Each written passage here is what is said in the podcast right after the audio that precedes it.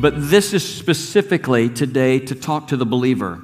And, and it is a topic that I need you to be aware of can easily lend itself toward legalism. And what I mean by that is that, that there are some of us that grew up in the church that, that holiness had a look.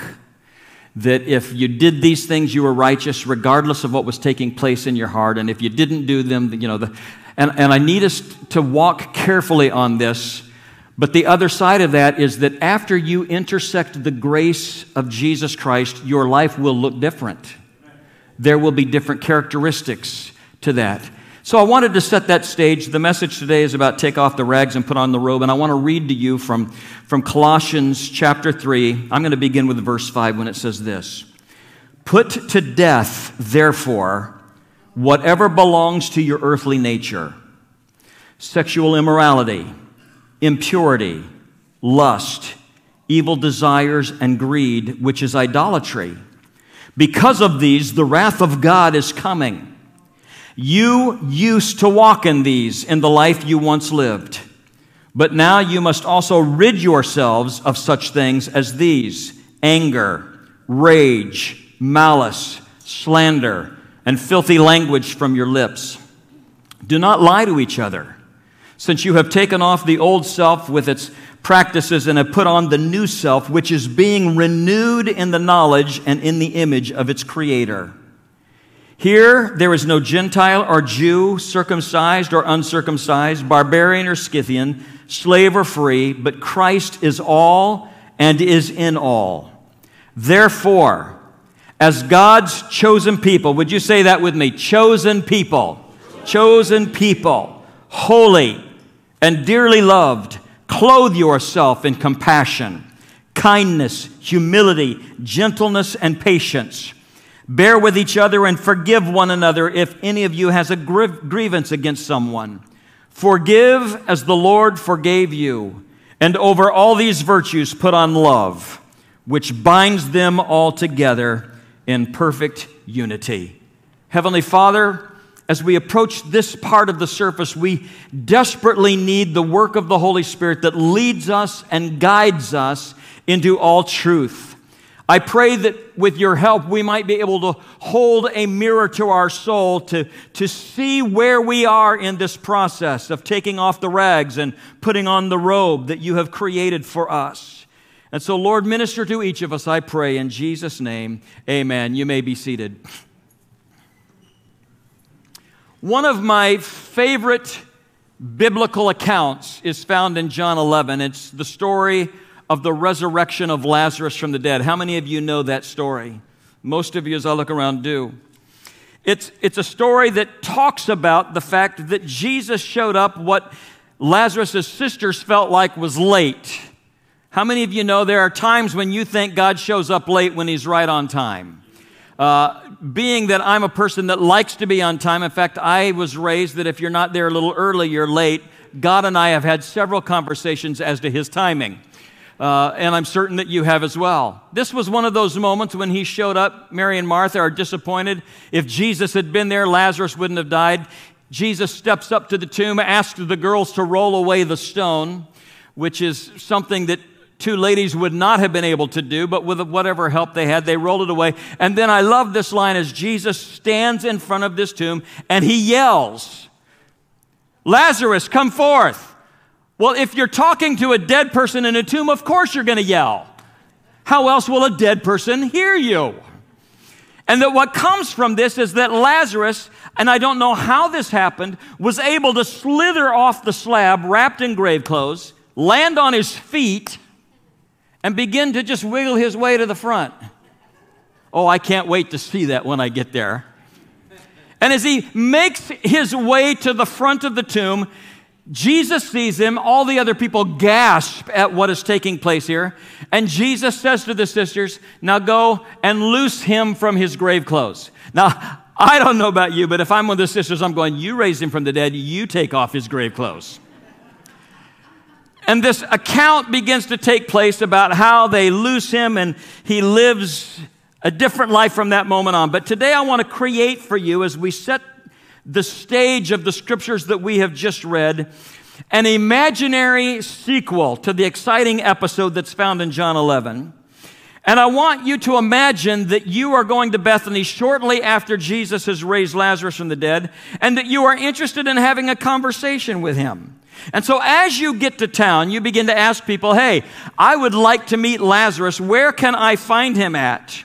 Is this the village he was raised in? They're going, Yes. As a matter of fact, if you want to talk to Lazarus, you can go to the very graveyard that he was raised from because he's still there. And you're going, What? Oh, yeah, yeah. He has moved back into the tomb where he was raised from. And if you want to speak to him, you can go there.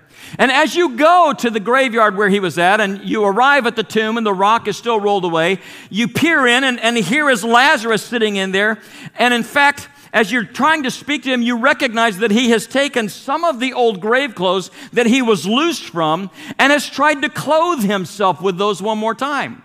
And you're going, What are you doing? And he goes, You know, after Jesus raised me from the dead, I recognized that, you know, after four days in here, I kind of got used to living in here. It's cozy, it's easy to clean, you know, it's not very big. And, and so I've just kind of moved back into the tomb. And, and as I got here, I begin to recognize, you know, I wasn't all that uncomfortable in those grave clothes. And so I've started to wrap those things around me a little bit again. And, and you begin to recognize that what he was called to life for, he turned around and went right back into some of the things that he had had before. And we look at that and we're going, that makes no sense. In fact, that's not scriptural at all. And I told you that it was a make up story. However, it is no more inconsistent than many people who have been saved by the Lord Jesus Christ and have been given a brand new life in Him and yet still live in the graveyards of the life that they were called from and still wrap themselves in the clothes of a life that they no longer live. And the scripture indicates to us, and we read today in Colossians chapter 3, that we are to take the rags off and put the robes on. Take the rags off and put the robes on.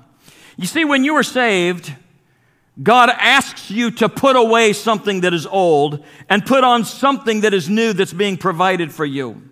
And we should look carefully at the last part of verse 9 and the first part of verse 10 because it says this Since you have taken off your old self with its practices, and have put on the new self. In other words, there are things that after you have intersected the grace of the Lord Jesus Christ and you have received Him as your Savior, there are things that were old practices that we no longer do. That's not legalism, that's salvation.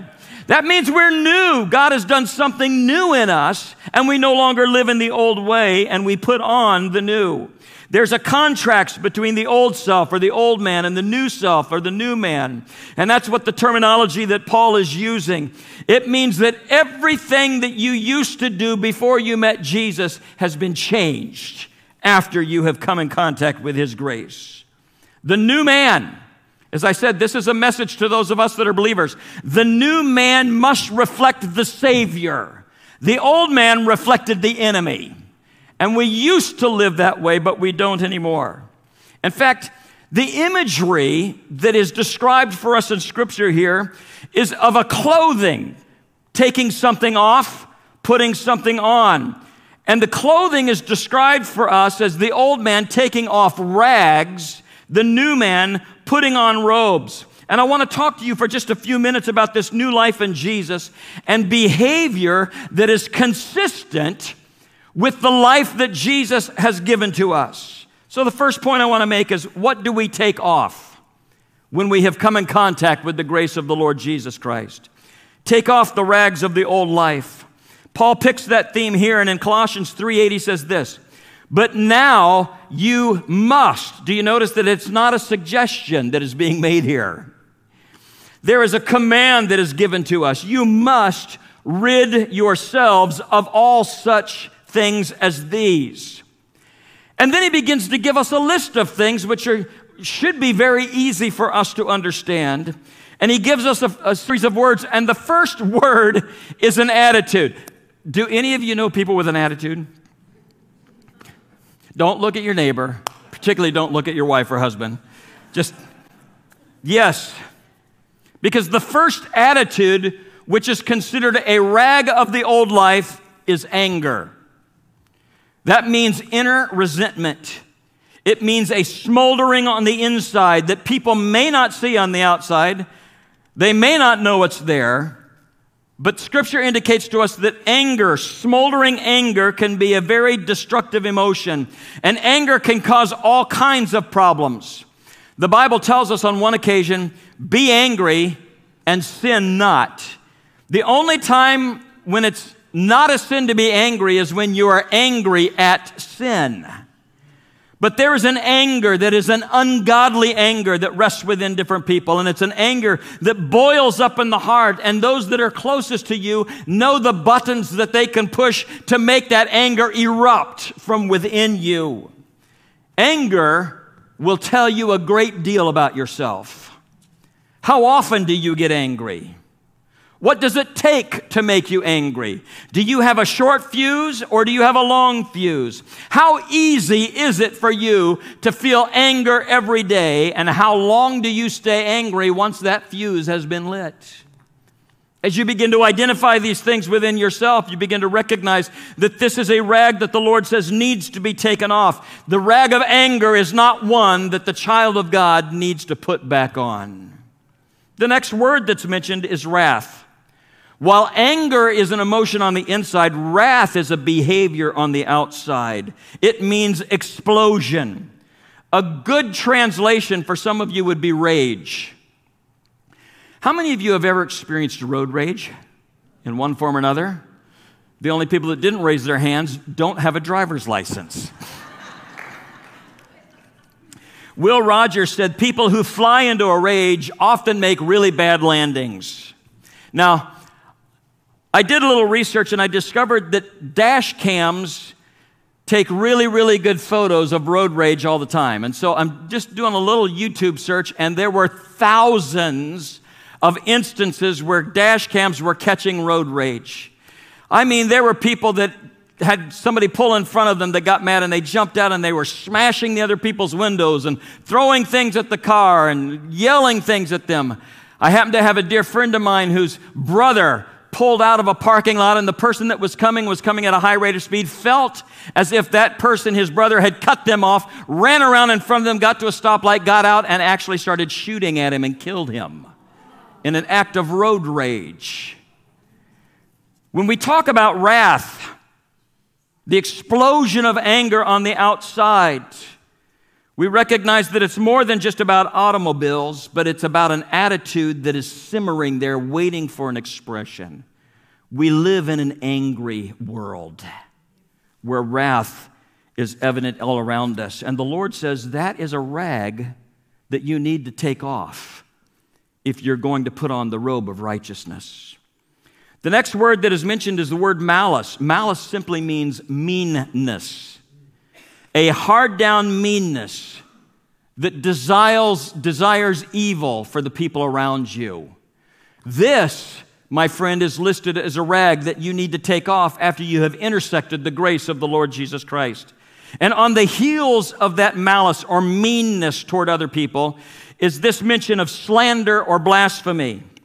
Talking about people, trying to ruin somebody's name now, if I were to ask you by a show of hands, I'm certain that everybody here would indicate that we can remember things in our life that somebody said about us that hurt us, probably wounded us deeply.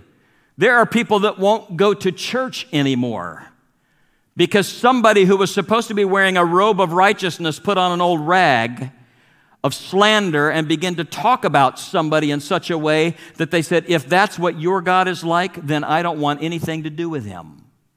And as a result of that, somebody wearing an old rag after they've intersected the grace of Jesus Christ has severed the pastor's ability to be able to have a spiritual influence in somebody's life because they refused to change clothes after meeting Jesus. We all carry those wounds. And then the Apostle Paul continues on with this idea of what we are to get rid of when he said, Get rid of filthy language from your lips. Here he is saying that bad language belongs to the old life and it's not to be a characteristic of saved people. When Christ comes into your heart, then you must ask him to make your words clean and pure. We live in a vulgar generation. This is a vulgar culture. And the kind of filthy language that people say in public and do things today, we used to not think would ever be said in public. In fact, last night as I was driving home from church, I was following a car that had a bumper sticker. The bumper sticker in big letters said, You matter. And I thought, oh, let's see what the rest of it says. And as I got up there closer, it says, But not to me, you blank. You matter, but not to me, you blank. So I had to pull up next to them to make sure that it wasn't one of our church members that was in the car. It amazes me what people feel comfortable putting on their cars today. I feel sorry for those of you that are raising small children that have to ask, what does that word mean on the car in front of me? God has given us a rich vocabulary. There are thousands upon thousands of words that enable you to express yourself precisely and, if need be, forcibly. But you do not have to be in the gutter. And, Church of Jesus Christ, we've been asked to take off that rag and to put on something different. You can ask God to help you speak in such a way that Jesus Christ would not be embarrassed to stand next to you when you are talking. The Lord Jesus should be able to put his approval on the words that we use with one another. Next, Paul states, Do not lie to one another. I was going to ask has anybody here ever lied? But I know for a fact that none of us would be able to not raise our hand in that. It's amazing that we seem to be born with that skill from early in our childhood days. Mothers walk into a room and there's writing all over the wall in crayon that said, Did you do that? Nope. nope. The tooth fairy came in last night and did that when I was asleep. And the mother's going, You, do you think I'm stupid? As I was running through the YouTube thing, I came across a really funny example of a mother and two sons that were having an interaction. And why the mother chose to put a video cam in the kitchen indicates to me that she had already developed a distrust for her two sons that were young. But she did, and she had made brownies, and she told both of her boys that looked like they were about five and three whatever you do, do not touch these brownies. These are for company and then she left them on the counter. When she was away, the youngest of the son got into the brownies and he stuffed one in his mouth. And about that time, she comes walking back into the room and sees brownie crumbs all over his mouth. And she said to him, What did you do? You disobeyed me. And he said, No, I didn't. She says, Then what happened? And here here is the story that this three year old tells his mother. As soon as you left the room, my brother reached in there and he took a brownie. And when he heard you walking back in, he threw it at me and he hit me right in the mouth. Lying is something that we seem to be born with the ability to do. And we earn, we learn early to, to stretch the truth and, and say things that aren't so. But when it comes to Christ, he said, when I have come into your life, these things are rags that you need to take off because there's something else that I want you to put on. And one of them is lying. We no longer do that. And I might just add to this what a tragedy it is that within families, particularly within couples, when you begin to lie to one another, when partners begin to get suspicious of each other, how it absolutely destroys trust and it destroys the warmth of a relationship that ought to be there. If you tell your mate a lie, then you will wonder why they question everything else that you tell them all the rest of the time, and they will always wonder whether or not you are telling the truth. And the spiritual aspect of coming to Christ says these are things, are rags that we take off in the middle of cleaning our closet because of Jesus living in our life. And so here are a few things that you take off. Those are the rags. Then what are the robes? We put on the robe of righteousness. I, as I was writing that this week, I, I was captured with the interest of the fact that in the United States Senate over the last two weeks, and some of you may be aware of this, they voted to do away with the dress code of having to wear suits and ties. Some of you are nodding your head because because there was one senator that wanted to wear a hoodie and shorts. And as a result of the one, the Senate made a change in their dress code so that this particular man might feel comfortable when he goes to work. Now, I understand that as of Friday or yesterday that that has been turned around again and they have reinstituted the dress code of the United States Senate after that. But I, I thought how interesting it is today that we would choose to say, nothing is more, more important than my comfort in anything that I do. God has given us the beautiful garment of salvation. In fact, it tells us in 2 Corinthians 5:17, therefore, if anyone is in Christ, he is a new creation. Can you say that with me? New creation. Sometimes you need to remind yourself that, that you are not just turning over a new leaf when you come to Christ. It's not that He's just taking the old you and, and cleaning you off and, and, and brushing you off. No, there is something that has happened on the inside of you and that on the outside you might look the same, but the Holy Spirit has taken up residence in you and the DNA of your spiritual life has been completely changed. You are a new creation when Jesus comes into your life. And that is so important for us to recognize that the things of our past, the sins of our past, it says he throws those as far as the east is from the west. He doesn't remember them. There are things that Satan remembers against you that God doesn't remember against you because that was an old person and you are a new creation in Jesus Christ. And as a result of that, he says, put on the new self there's a different dress in your wardrobe. There's different things for you to wear that you, you have uh, had picked out for you. And so, what does a well dressed Christian look like?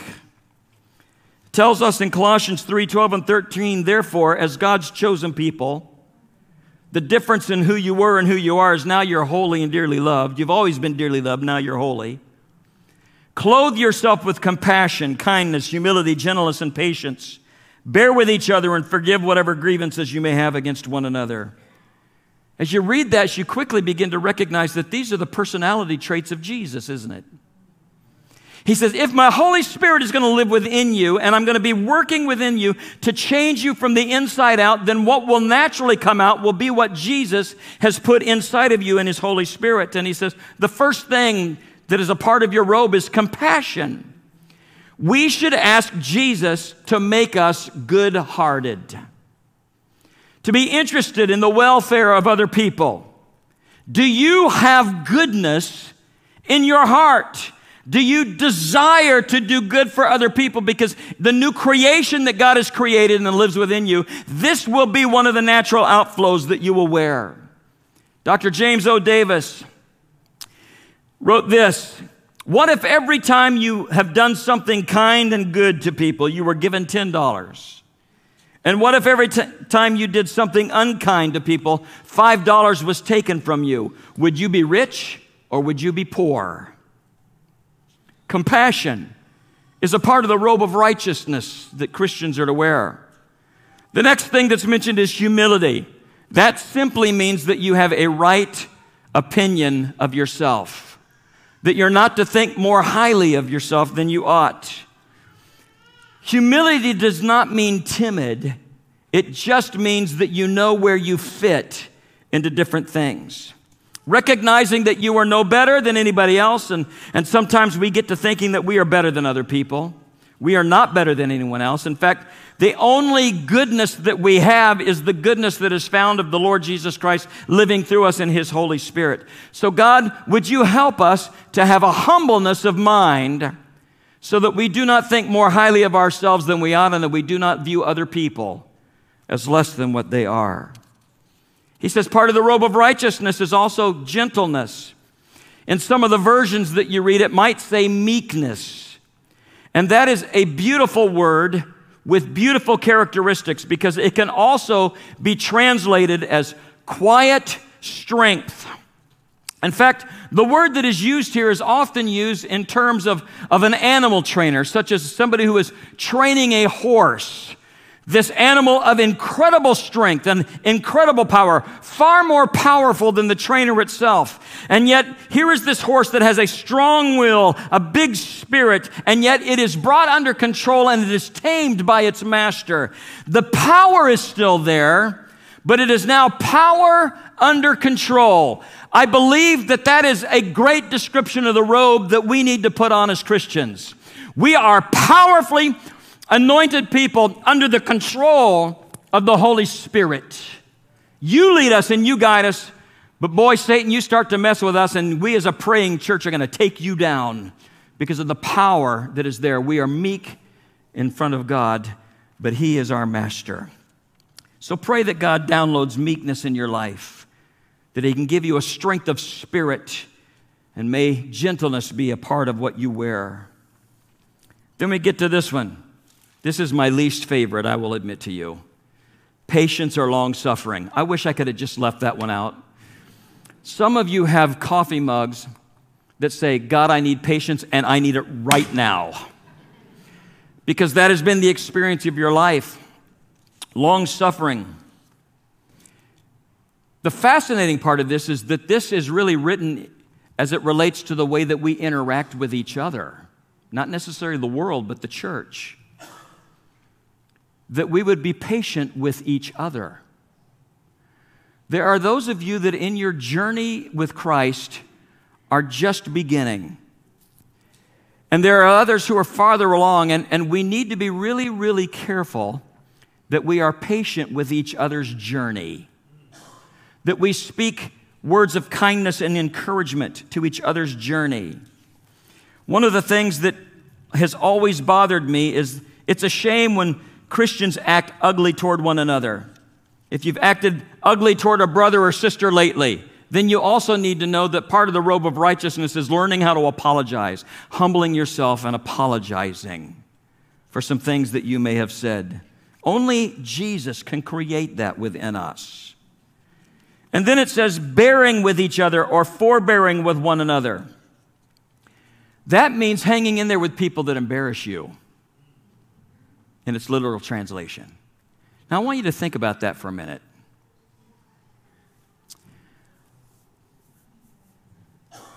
How many times and in situations of your life have you been with people that have embarrassed you? As a result of that, you start saying, you know, I don't want to be around them. They just they always embarrass me. They always say something, they do something that it, it puts a bad light on me and it just makes me uncomfortable. I think about this oftentimes, particularly as it related to what it was like for the disciples, because Peter probably would have fit into the category of the one that would have embarrassed people. You know, you look at John who likes to lay on the chest of Jesus. He's the one that Jesus loved. And then you see Peter who's, who's if there's somebody asks a question, Peter has an opinion. P- Peter had opinions about everything. And I'm certain that there were times the disciples are looking at us going, Peter, would you just shut up? You are always embarrassing us. And yet, Jesus was doing something in Peter that was different than what he was doing in everybody else. And he said, You need to learn to just have patience with each other in this. And so the Lord is patient with Peter, but he's also patient and forbearing with us. In fact, have you ever thought about this?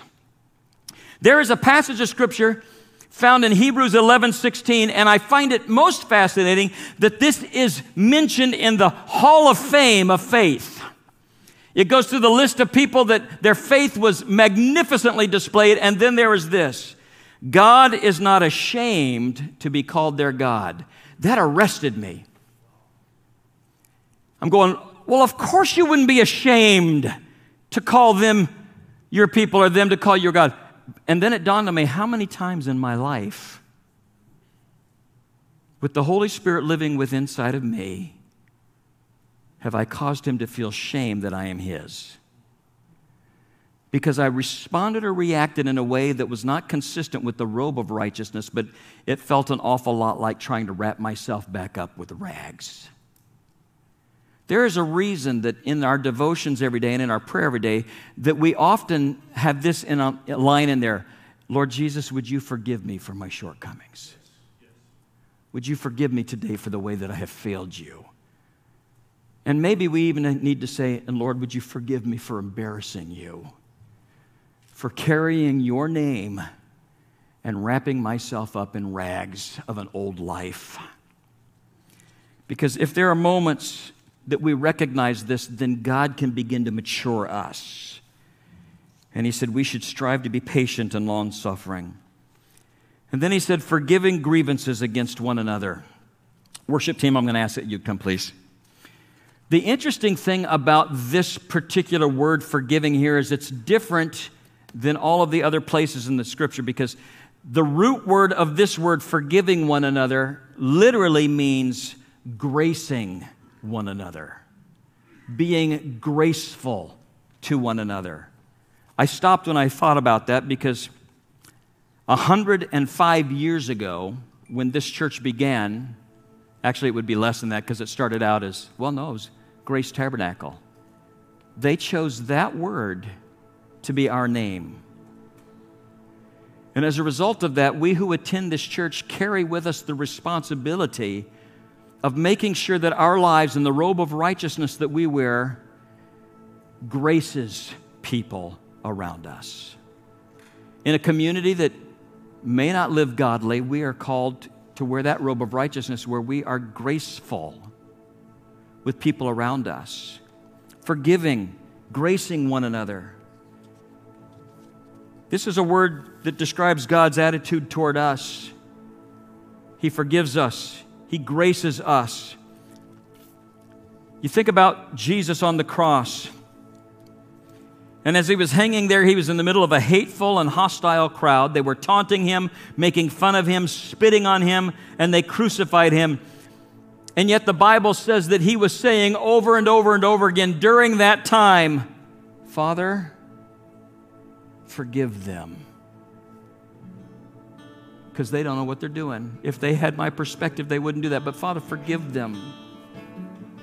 Forgiveness is tearing up the IOUs that hold you to another person or something that the other person holds to you. Forgiveness is not an emotion.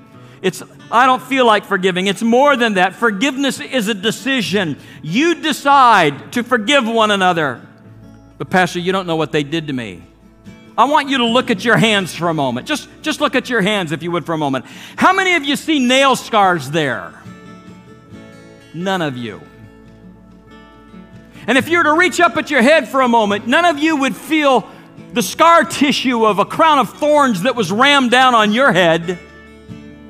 And if I were to look at your side, chances are none of you are carrying a spear mark in your side that indicated that you hung on a cross and died. Only Jesus did that. So if He can say, Father, forgive them from the cross, then you and I have no reason not to be graceful with one another, forgiving each other. It's part of the robe of righteousness, it's part of who we are, it's part of how we act as a new believer after intersecting the grace of Jesus Christ. So it's a decision. And then Paul puts this all together and he says, You forgive as the Lord forgave you. Oh, that is so humbling. And he says, There's the standard. Now, I, I love to shoot my bow, I'm an archer. And we're in the season where I like to get out my backyard and practice, and I aim at the bullseye every single time. I don't always hit it, but I aim at it every single time. And I believe that that's what this verse is. Forgive others as Christ has forgiven you, is the bullseye in which we are to aim as believers in Jesus Christ. This is what we do. This is how we aim. This is, this is the way I want to accomplish this. And I'll do my best every time. And then he wraps it all up in the verse 14 when he says, And over all of these virtues, in this last crescendo, put on love. It's the belt that holds the whole garment together. It binds them together in perfect unity in the bond of completeness.